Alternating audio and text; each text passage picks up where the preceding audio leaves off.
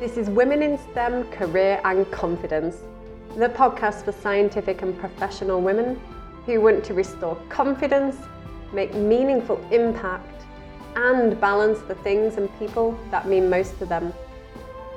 I'm Dr. Hannah Roberts, and I'll be sharing with you insights and inspiration into the mindset and skill set to help you navigate your career and lead powerfully. It's recorded live and outdoors so anything could happen.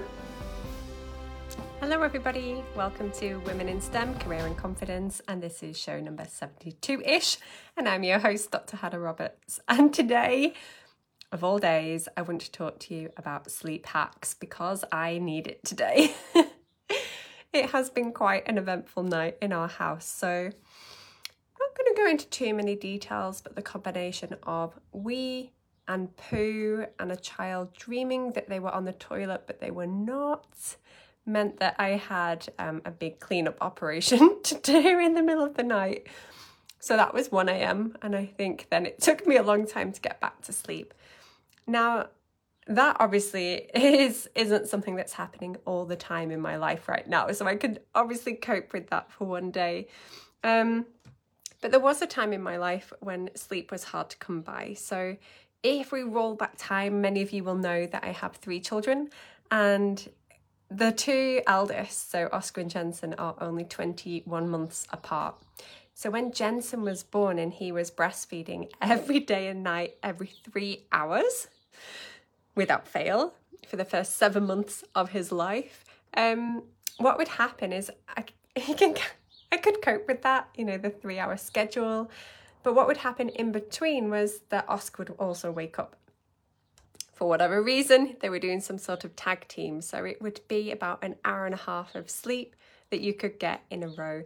And obviously, when you have broken sleep, it can be even more difficult to then get back to sleep as well.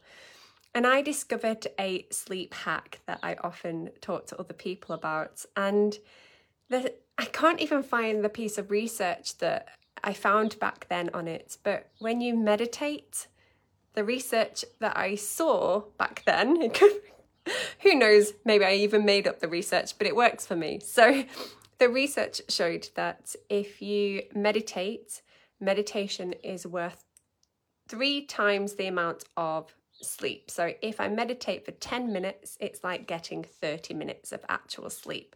And this is what I used to do without fail. I used to meditate in the afternoon and I used to meditate at night as like mini kind of catch ups to the actual main event, which was an absolute disaster every night. So I don't think I would have even been functional without that sleep hack of meditating to catch up on my sleep. And that's definitely something that I'm going to be employing um, today at some point to do a meditation, probably 20 minutes, and that will give me, you know, 60 minutes back of sleep, I hope. Um, so let me know how you go with that one. And if you are a regular meditator, does that help with your sleep pattern? Do you feel like it's an extra top up of energy? Um, I would love to know your comments about this um, in case I've just absolutely made it up and it's just something that's relevant to me. I'm sure it's not. so let us know how you go with that sleep hack and some great apps out there. I've used Headspace and at the moment I'm using the Calm app. There's also loads of free meditations on YouTube, so you don't actually have to pay for it. I just like the the kind of the sleep stories and stuff that come with having the app. So um, let me know in the comments what you use, if you have any other apps to recommend, and best of luck hacking back your sleep.